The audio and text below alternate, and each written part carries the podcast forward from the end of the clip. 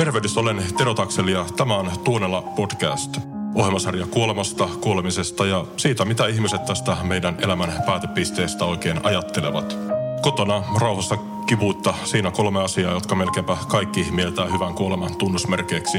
Tai sitten se komea lähtö saappaat jalassa täysin palvelleena kesken työsuoritusta – Noin 54 000 vuotuisesta kuolemasta suurin osa tapahtuu kuitenkin sairaalassa ja saattohoitoa heissä tarvitsee noin 15 000 ihmistä. Kaikki eivät pääse nukkumaan pois kotonaan tutussa ympäristössä, joten hyvä palliatiivinen ja lopulta sitten saattohoito on erinomaisen tärkeää.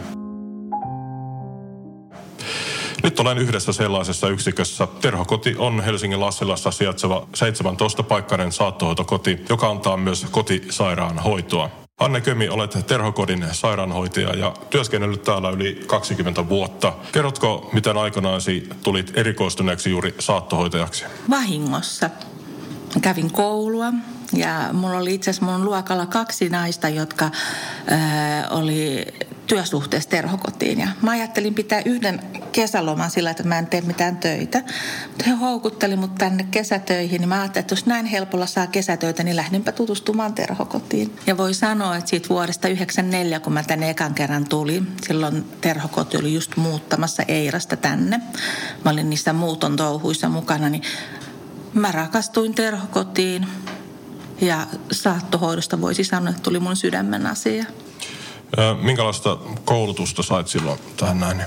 94 vuodesta on niin kauan aikaa. Kesällä on paljon keikkalaisia töissä. Kyllä musta tuntuu, että nämä mun todella ihanat äh, luokkakaiverit Anne ja Elisa silloin, niin he minut tähän perehdytti, kun oli täällä aiemminkin. Ja katsomalla ja tekemällä myöskin oppii. Ja täytyy sanoa, että saattohoitaja tarvitsee kyllä semmoisen myöskin omalaisen sydämen tehdä tätä työtä. Että semmoinen asenne ja halu täytyy olla aika kohillaan.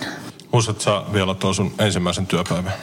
En muista. Kyllä se on jännittävää ollut, kun nuorena tyttönä ja opiskelija tänne on tullut. Mä muistan mun työhaastattelu, mulla oli nippupapereet mukana ja me oltiin tuossa takaedessä.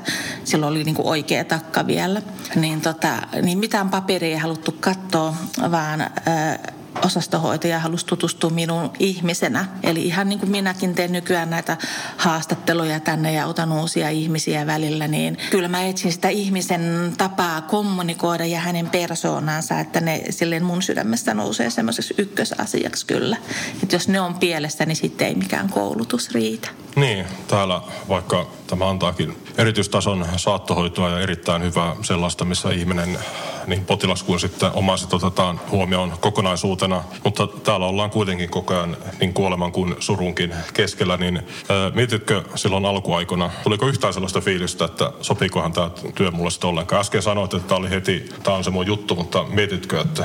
Sanotaan, että kun mä olin täällä opiskelijana silloin 94, niin mähän kävin vähän kokeilemassa siipiä, niin sitten tuolla muualla olin Meilahteen tein keikkoja ja olin vanhusten vuodeosastolla Puolarmetsässä töissä, niin se hoitaminen ja hoitamisen taso, mitä siellä pysty tekemään johtuen vähemmistä resursseista, niin mä palasin nimenomaan sen takia terhokotiin takaisin. Että täällä vaikka työ on kauhean raskasta, henkisesti kuluttavaa omalla tavallaan, mutta se myös palkitsee paljon enemmän kuin missä mä muualla pääsin siipiäni kokeilemaan sen kolmen vuoden aikana. Että tämä työ on mun mielestä poikkeuksellisen palkitsevaa myös. En ole missään kohtaa tämän 20 vuoden aikana halunnut pois terhokodista. Tokihan ihminen on ihminen ja väsyy ja välillä on semmoisia vähän synkimpiä hetkiä tai vuosia, milloin tuntuu, että työ ei maistu, mutta veikkaan, että mulla olisi ollut paljon enemmän niitä jossain muualla.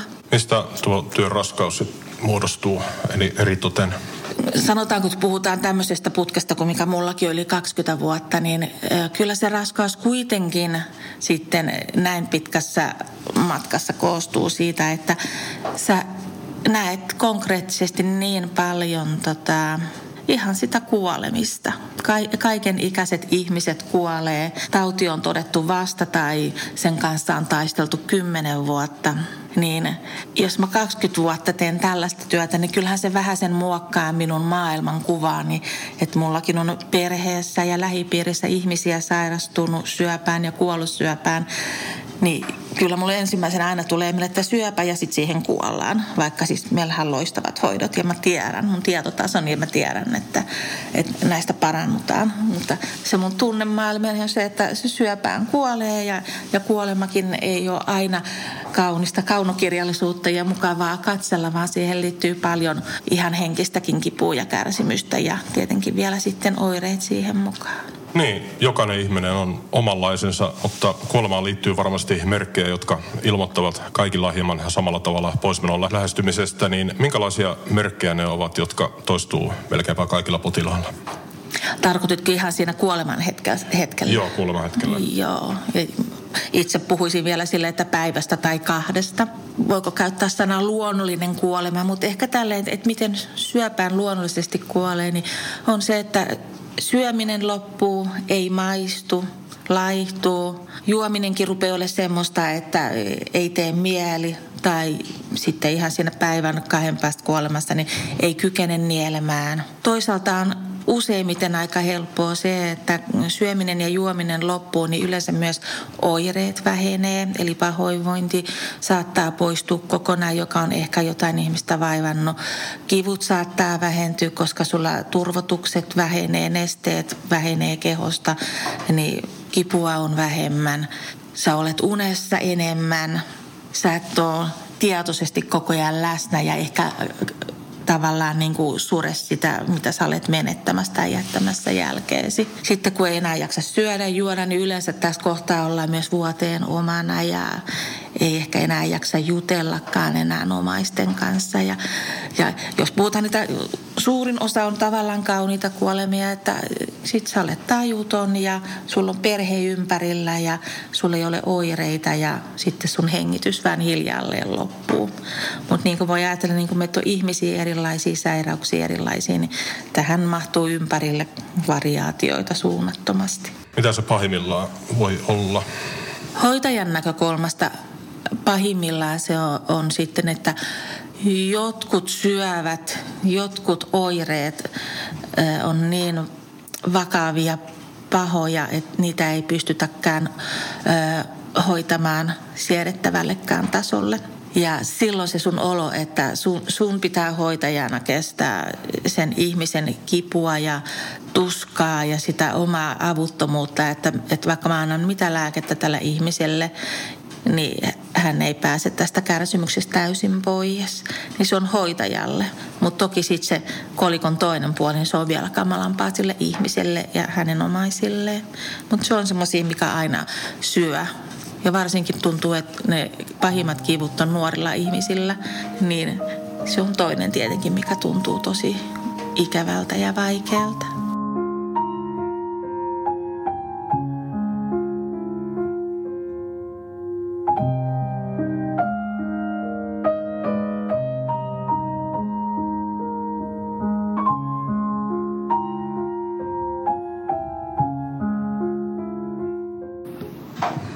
Briefaatteko paljon sitten omaisia että siitä, että mitä voisi olla odotettavissa, että vai säikähtävätkö he mahdollisesti joskus, että tämä rakkaansa muut, muuttunutta ulkomuotoa tai olemusta tai näitä oireita tai näin?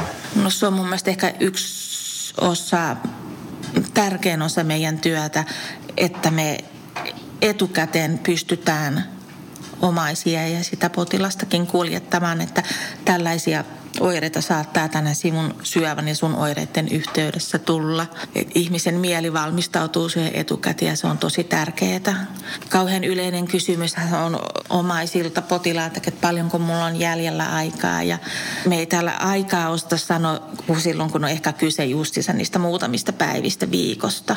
Jos ruvetaan puhua pidemmistä ajoista, niin ei sitä voi kukaan arvioida. Et joskus musta on kovin surullista, että ihmiset kysyy näitä ja sitten heille yritetään antaa jonkinlaista vastausta, puhun nyt terhokodin ulkopuolella, ja heille on sanottu, että maksimissaan puoli vuotta. Niin se on niin surullista sitten, kun ne ihmiset, jotka onkin elänyt viisi vuotta, tai sitten ne ihmiset, jotka tuleekin tänne viikon päästä, että on nyt tekemässä kuolemaa. Että ihmisen mieli kiinnittyy niin niihin lupauksiin, tai ne ei ole lupauksia, että he on kysynyt ja heille on arvioitu se aika. Mä yritän tällä tosi varovasti aina sanoa, että musta näyttää siltä, mutta aikaväli voi olla tosi tosi iso. Tuntuu vähän semmoiselta, että kun sanotaan, että lääkäri antoi aikaa, tehän ette anna mitään aikaa kenellekään, vaan ilmoitatte oman arvionne sen hetkisen saatavilla olevan tiedon mukaan, eikö ne? Kyllä jo valistunut arvaus, mutta ihmisen sydän käsittelee näitä tietoja vähän eri tavalla ja näihin me torvataan usein, että jossakin on sanottu näin ja toinen sanoo näin, että tämmöisessä kriisissä kulkeminen tuo mukana aina sen ihmisen oman mielen siihen, että miten hän tulkitsee asioita tai miten hänen mielensä pystyy asioita käsittelemään. Oletko sillä tavalla joskus joutunut rauhoittamaan omaisia, että se musertava suru, suru ottaa tosissaan vallaan eikä sitä pysty oikein hillitsemään, niin Onko ollut sellaisia tilanteita?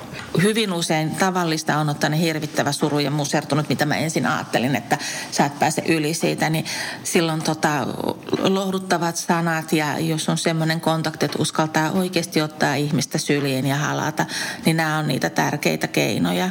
Sanotaanko, että tässä kohtaa mulle ehkä tulee mieleen vähän eri kulttuurit en halua mitenkään laatikoida kulttuuria, mutta kyllä kulttuurilla on vähän eri tapa surra. Ja onhan se suomalaiselle kulttuurille vähän outoa, jos joku huutaa ja itkee käytävällä, niin itsellekin tulee vähän semmoinen olo, että hänkin on ihminen, voi mennä sinne halaamaan, niin se, se tuntuu vieraamalta lähestyy. Mutta toki me tehdään sitä myös silloin, jokainen tietenkin omalla persoonalla. Mutta nämä ehkä semmoisia, itselleen välillä vähän vieraita asioita, jos joku huutaa sen surun suureen ääneen pois. Mutta se on sama suru kuin jonkun hiljainen suru. Mitä sen jälkeen tapahtuu, kun potilas on nukkunut pois, niin siinä annetaan tietenkin hetki aikaa omaa sille hyvästellä rakkaampansa, niin mitä sen jälkeen tapahtuu? Hetki, siihen haluan sanoa, että hetki tai monta hetkeä. Useinhan ihmiseltä siinä kohtaa kysyy omaiselta, että, että onko sulla jotain toiveita tähän kohtaan, kuinka haluat, että me toimitaan. Hoitajan näkökulmasta niin mä haluaisin luoda siitä tilanteesta aina tälle omaiselle perheelle semmoisen tilanteen, minkä he ovat itse saaneet rakentaa ja määritellä, mikä heidän perheelle, heidän suruunsa sopii, heidän tapoihinsa. Mutta yleensä ihminen on siinä aika surun murtama, että he ei osaakaan sanoa siihen, mitä, mitä minä haluaisin. Niin sitten minä teen parhaani mukaan, eh, että mikä tuntuisi heidän näköiseltä saattamiselta. Ja tota, esimerkkejä on tällaisia, että joskus joku haluaa jäädä jopa nukkumaan siihen oman rakkaansa vierelle. Se on mahdollista, jatketaan aamulla. Joku haluaa lähteä pois saman tien, soitellaan perään ja kysellään, käydään käytännön asiat lävitse.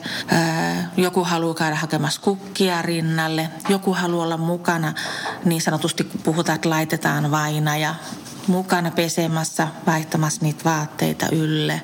Joku haluaa sirotella ruusunterälehtiä vuoteen päälle, voidaan viedä vainaja yhdessä vaikka isommalla perhesaattuella sieltä huoneesta, missä hän on kuollut tuohon meidän hiljaiseen huoneeseen. Joku haluaa, että luetaan pätkä raamatusta. Joku haluaa hiljaista musiikkia vierelle. Variaatioita ja monia ja, ja mitä enemmän, että mä saan siihen sitä heidän ajatusta mukaan, vaikka vähän noukkimalla ja tuntemalla, niin sitä enemmän heille jää niitä asioita, mitä he jälkikäteen voi muistella, että ihana mä sain sytyttää sen tuohuksen sinne ja mä saan etsiä ne mun lapsen kuvat siihen vainajan rinnan päälle.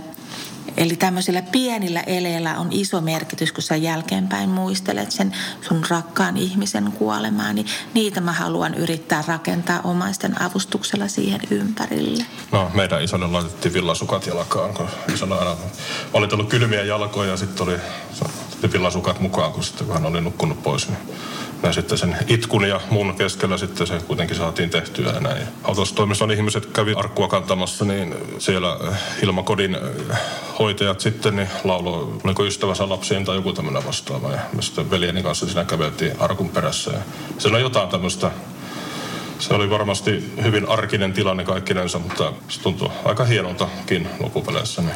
Näitä niin sanotusti hienoja kohtia ihmiset palaa muistoistaan, koska me nähdään näitä ihmisiä vielä vertaisryhmissä ja meidän joulukuisessa puurojuhlus, mihin heitä kutsutaan, niin ne on ne pienet asiat, mitä ihmiset muistaa, että omaista on kutsuttu nimeltä tai on halattu tai on laitettu äitille huivipäähän, niin kuin äiti aina sitä piti. Tai ne on pieniä asioita, mistä ne rakkaimmat muistot sitten koostuu. No, kuinka usein tapahtuu sitten niin, että pois nukkuvalla ei ole ketään omasta, jotka tulisivat jättämään hyvästi? No en sanoisi, että se olisi mitenkään kauhean harvinaista, mutta joskus on näin.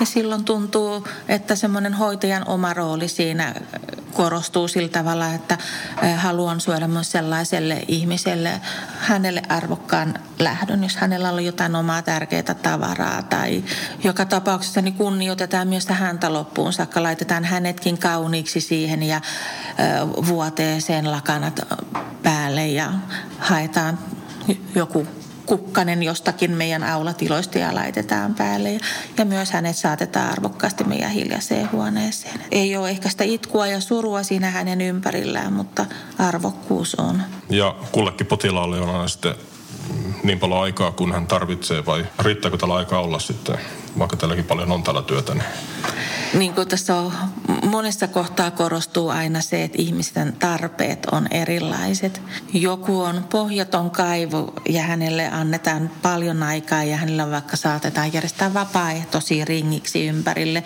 ja kuitenkin hän kokee, että hän ei saa riittävästi ja toiselle se riittävä on 10 minuutin pätkät kolmesti päivässä jotain pientä hoivaamista, hetki keskustelua et kyllä tällä välillä on niitä ihmisiä, jotka tarvitsisi ja kaipaisi enemmän.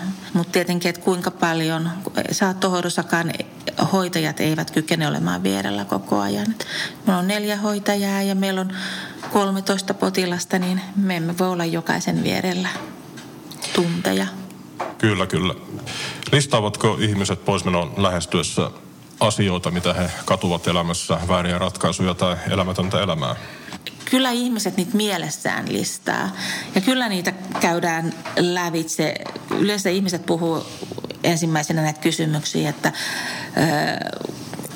mitä ajattelee kuoleman jälkeisestä elämästä ja pelottaako tämä, mutta, mutta enemmän ihmiset haluaa keskustella nimenomaan näistä asioista, että kyllä mua harmitti kun silloin en ole vaikka ottanut yhteyttä johonkin sukulaiseen ja nyt en ole pitänyt yhteyttä ja on semmoinen olo, että riidoissa lähdetään. Että kyllä ihmiset miettii näitä tai sitä, että olisi pitänyt jäädä vähän aikaisemmin eläkkeelle. Kukaan ei ole kyllä kaivannut täällä ollessaan sitä, että olisinpa tehnyt enemmän töitä tai antanut itsestäni enemmän työlle. Että kyllä ne kaipaukset aina liittyy enemmän siihen, että olisi antanut enemmän itselleen aikaa tai omille rakkailleen aikaa.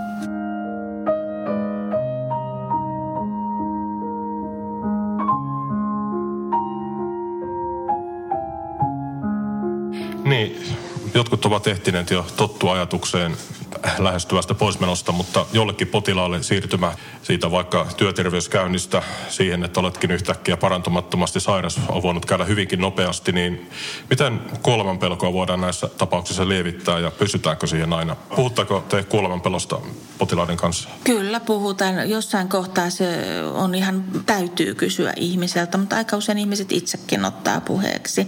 Ehkä niitä kuolemanpelkoja lähestytään vähän silleen hienovaraisemmin.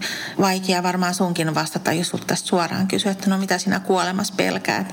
Niin sitä haistellaan sieltä ympäriltä erilaisilla kysymyksillä, että, että mitä huolia sulla on esimerkiksi juuri tässä kohtaa. Niistä huolista saattaa ruveta nousemaan sitten, että pelkää, että vaikka että, että isä kuoli niin kivuliasti, että mä pelkään, että mulle tulee olla kauheat kivut, kun kuolen. Oireita pelätään paljon ja vaikka tuossa annon ääriesimerkin, että ei saada kaikkia oireita hoitoja, on ikävä katsoa kärsimystä, mutta 90 prosenttia yli niin saadaan ihminen ihan niin kuin semmoiseksi, että hän kestää sen olotilansa. Eli voidaan viedä pois näitä pelkoja, että, että silloin kun sinä kuolet, niin sulla ei ole kipuja ja varsinkaan siinä viimeisinä päivinä niin ei ole tällaisia ongelmia sulla tiedossa.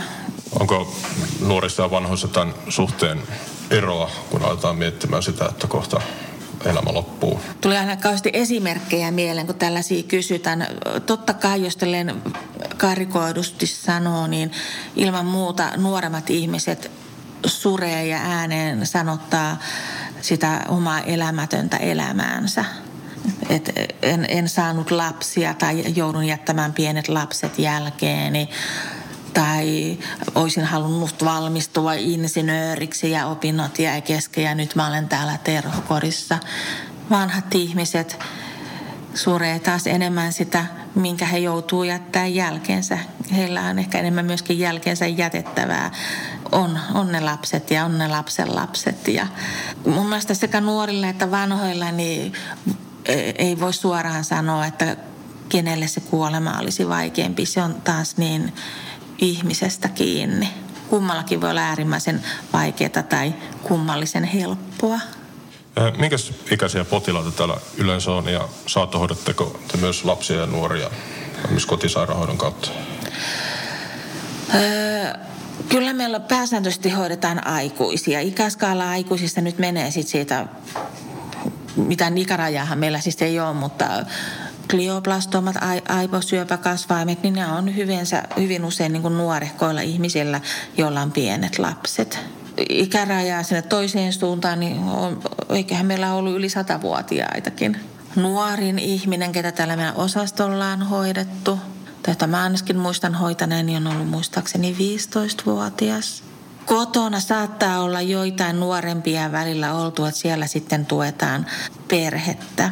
Mutta tota, lapsia sinänsä niin meillä ehkä ei ole hirveästi valmiuksia hoitaa ajatuksella, että he tarvitsevat erikokoiset tota, hoitotarvikkeet. Meillä ei ole ehkä myöskin lääkinnällisesti erilaista osaamista, mihin eh, meillä ei ole kaikilla hoitajilla koulutusta. Mutta meillä on kyllä osa henkilökuntaa nyt on osallistunut monenlaiseenkin lasten saattohoitokoulutukseen, mutta tavallaan sitten se henkinen valmius siihen ja se tietotaito-osaaminen, niin sehän on sama lapsilla kuin tota, aikuisillakin. Samalla tavalla me tuetaan siinä omaisia ja myös sitä potilasta. Mutta sitten lasten kanssa me ollaan taas paljon tekemisissä sitä myötä, että meillä on paljon lapsiomaisia. Niin lapset on sitä kautta meille hyvin tuttu ryhmä. Mitä lapselle puhutaan esimerkiksi oman isän tai äidin poismenosta?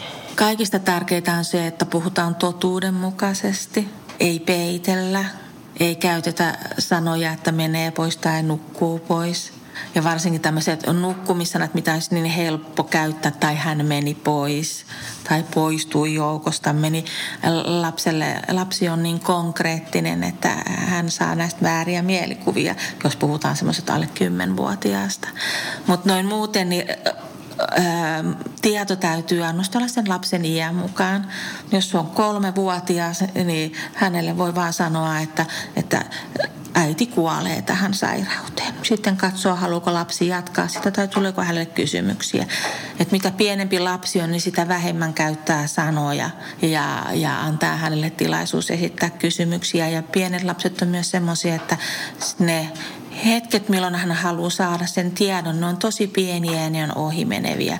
Leikin hän saattaa kysyä yhtäkkiä, että milloin äiti kuolee. Ja aikuisille tulee kauhean iso tarve selitellä, että ei voi tietää ja tällaisia asioita ja tämmöisiäkin voi tapahtua. Se lapsi ei tarvitse mitään muuta tiedä, kun kukaan ei tiedä, mutta pian esimerkiksi. Ja sitten taas vanhemmilla lapsilla on tosi tärkeää miettiä sitä perhekuviotakin ja, ja onko heillä tukea tarhassa, koulussa, harrastuksissa. On tärkeää, että joku muukin kodin ulkopuolelle tietää sen lapsen tilanteen kuin vain isä ja äiti. Ja lapselle on tärkeä tieto, että ketkä ne aikuiset siellä hänen ympäristössään on, jotka tietää sen, joille voi mennä sen nopean kysymyksen esittää tai tietää, että sieltä saa ymmärrystä. Eli se totuuden puhuminen eikä asian valitteleminen, niin se on tärkeintä. Kyllä. Ja luottaa siihen, että lapsi pystyy myöskin sanomaan, että jos viisivuotias lapsi sanoo, että haluan nähdä äidin, kun äiti on kuollut, niin ehdottomasti se on tärkeää, että siinä ei kannata suojella lasta. Ja päinvastoin niin kuin ehkä se meidän tuki siinä lapselle ja ennen kaikkea ehkä vielä vanhemmille on se, että, että vanhempia usein pelottaa kertoa lapselle, että nyt isä on kuolemassa ja isä ei tule enää takaisin kotiin. Miksi isä ei enää puhu mulle, miksi isä ei ota enää syliin. Niin se, että ne rehellisesti kertoo ja sitten lapsi uskaltaa oikeasti niin kuin itsekin sanoa, että haluuko hän mennä katsomaan kuollutta ihmistä, haluuko hän tulla katsomaan sairasta isäänsä tai äitiänsä tänne. Et hoitaja usein tarvitaan semmoiseksi sillaksi lapsen ja sen vanhemman väliin. Vanhempi kuulee ja näkee, mitä sanoja mekin uskalletaan käyttää. Hän pystyy peilaamaan meille hoitajille näitä pelkoja, että voiko lapselle näin sanoa ja mitä jos lapsi pelästyy. Tai me voidaan käydä läpi myös näitä sitten, että mikä on normaalia tämän ikäiselle lapselle ja, ja mikä on epänormaalia, milloin pitää huolestua. Kun potilas sitten kuolee, niin miten täällä terhokorissa muistellaan häntä? Sytytättekö kynttilöitä tai jotain tällaista? Öö, muistellaan. Tai ehkä muistellaan on väärä sana, mutta miten se huomioidaan mm. sitten? Öö, huomioidaan sillä tavalla, että öö, meidän lasisessa kanslian ikkunalla on tuohus. Jos siinä palaa tuli, niin se tarkoittaa sitä, että meillä on vainaja-osastolla. Se on semmoinen meidän oma rituaali, mutta aika usein se tuolta ihmisetkin potilaat ja omaiset pongaa, että kynttiläpalat kuka on kuollut tai onko joku kuollut. Ää, sanotaanko sitten, että työn kannalta niin on tärkeää itselleni, mutta tiedän, että muillekin ollaan tästä keskusteltu. Että vapaiden aikana kuolee se sun oma potilaasi tai kenen kanssa olet enemmän ollut tekemisissä, niin se muistelu tarkoittaa meille sitä, että kyllä täytyy kysyä, että kuka ihminen siinä oli ja hänen kanssaan ehkä vaihtaa sanaset tai jos semmoinen ihminen ei ole töissä, niin sitten lukee tarkemmin, mitä kirjauksia potilasta on tehnyt. Että, että se on semmoinen oma hyvästi jättö, että, että käy vielä sen potilaan asiat mielessään lävitse ja sitten hänet voi siirtää syrjään ja ottaa taas uutta tilalle. Voiko potilaisiin kiintyä? Totta kai voi kiintyä. Mehän ollaan ihmisiä ja, ja saattohoidossa on tärkeää, että sä työt työtä sun omalla persoonalla ja omalla sun kaikella inhimillisyydellään. Toisiin kiintyy enemmän ja toiset jää hyvin vieraiksi sellainen ihminen, johon sä olet ehkä kiintynyt enemmän, joka sun mielessäsi enemmän kulkee, niin häntä sä muistelet kauemmin. Monesti jää se, että kun mulle jää esimerkiksi mulle huone aina mieleen, että voi ei, täällä se Riitta oli, voi kuukaudenkin päästä aina tulla sellainen olo, että Aa, niin, Riitta on kuollut. Kyllä ne semmoiset ihmiset jää pidemmälle ajalle mieleen, mutta hyvällä tavalla sanoisin. Ei mitenkään, että mä jäisin suremaan. Hän jää vaan mun muistoihin niin pidemmäksi aikaa. Lonkalta on vaikea keksiä työtä, missä saisi näin paljon semmoista niin kuin itselleen aitoa tunnetta, että, että, että se mitä mä teen, niin tämä ihminen tässä hyötyy tämä perhe hyötyy siitä oikeasti tosi paljon. Ja, ja täällä kuitenkin sen kiitoksen myöskin saa silleen välittömästi. Ne tulee katseesta, kosketuksesta, ne tulee ihan sanallisesti, että kiitos, olet niin ihana ja oot auttamassa ja, ja saatiin kivut pois. Ja mitä sä pystyt huomioimaan, toit mulle kahvinkin tähän näin, enkä edes hoksannut pyytää. Tai kiitos, kun lähetit mut kotiin, mä olin niin väsynyt, että mä en itsekään ymmärtänyt. Että, että se on niin välitöntä se hyvä palaute. Ja jotenkin kyllähän se on ihmisille mun mielestä aika perustavanlaatuinen ajatus niin potilaille kuin meille hoitajille, että, että me tullaan kaikki toisillemme ihan niin kuin aidosti kuulluksi ja nähdyksi. Ja tämä työ mahdollistaa sen. Tuossa aulassa oli jonkinlainen vieraskirja kanslian huoneen edellä. Siinä oli vähän sitä katselin ja selasin, niin siinä oli aika kauniita sanoja. Kiitettiin hyvästä hoidosta ja kulkemisesta oman rakkaan omaisen vierellä loppuun asti. Niin. Se on liikuttava kirja lukea. Täytyy sanoa, että mä luen sitä tosi vähän, koska sitten se käy niin mun sydämelle.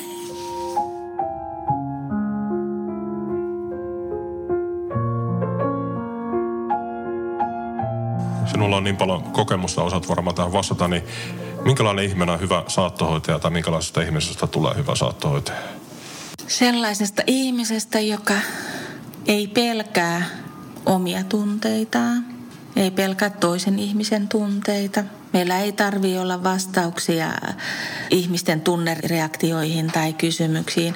Se, että mä uskalla oikeasti pysähtyä ja kuuntele ihmisen itkut ja surut ja olla siinä niin kuin vierellä. Ei sillä tavalla, että mua rupeaa itseni ahdistaa, kun tämä itki, ihminen itkee ja mä en saa hänen itkuaan loppumaan, vaan päinvastoin olemalla hiljaa vierellä ja kuuntelemalla, mitä sen ihmisen itkusta ja surusta nousee. Eli semmoinen rohkeus kohdata erilaiset tunteet, eikä se voi, sehän voi olla myöskin hyvin usein vihaa ja raivoa, ei se ole itkua ja surua. Se voi olla vihaa siitä, että mä olen kuolemassa tai vihaa siitä, että, että mun isä kuolee näin nuorena. Mulla olisi ollut vielä niin paljon hänen kanssaan asioita. Kestää ne kaikki vaikeat tunteet. Meidän ei tarvii niitä ratkaista, eikä niihin tarvii antaa vastauksia, mutta että me ei lähetä pois paikalta. Me ollaan siinä sitä ihmistä ja hänen hätäänsä varten. Sellainen on hyvä saattohoitaja. Ja kyllä täytyy olla tosi hyvä niin kuin vuosien varrella kiertyy se tietotaito myöskin nähdä ne niin kuin psyykkiset oireet, mihin voi ehkä lääkkeellä vaikuttaa. Kaikki muutkin oireet, kuinka niitä hoidetaan. Täytyy olla pelisilmää niin omaisia kuin potilaita kohtaan. Pelisilmä kuulostaa kauhean kylmältä. Mutta sillä, että miten mä lähden jotain tiettyä hankalaa tilannetta hoitamaan. Et tarvitaanko siihen välittömästi, että nyt mä haen kipulääkettä vai onko parempi jäädä rauhoittelemaan se tilanne. Et on, on paljon inhimillisiä tilanteita, missä tarvitsee semmoista niin oikeasti nopeata päätöksenkykyä myöskin, että kuinka mä lähden tätä hoitamaan parhaiten.